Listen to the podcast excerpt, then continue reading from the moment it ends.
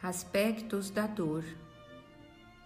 Os soluços de dor são compreensíveis até o ponto em que não atingem a fermentação da revolta, porque depois disso se convertem todos eles em censura infeliz aos planos do céu. A enfermidade jamais erra o endereço para suas visitas.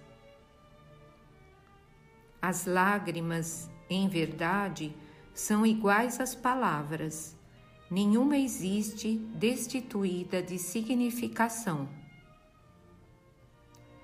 Somente chega a entender a vida quem compreende a dor.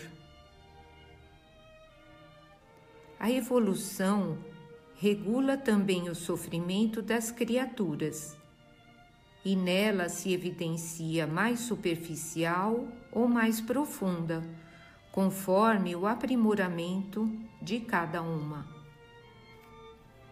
Se você pretende vencer, não menospreze a possibilidade de amargar, algumas vezes, a aflição da derrota como lição no caminho para o triunfo.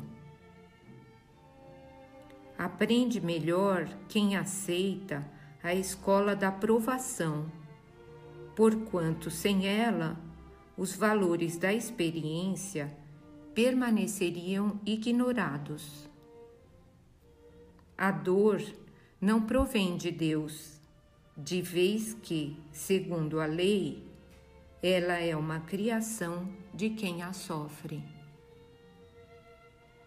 André Luiz, do livro Estude e Viva, Valdo Vieira.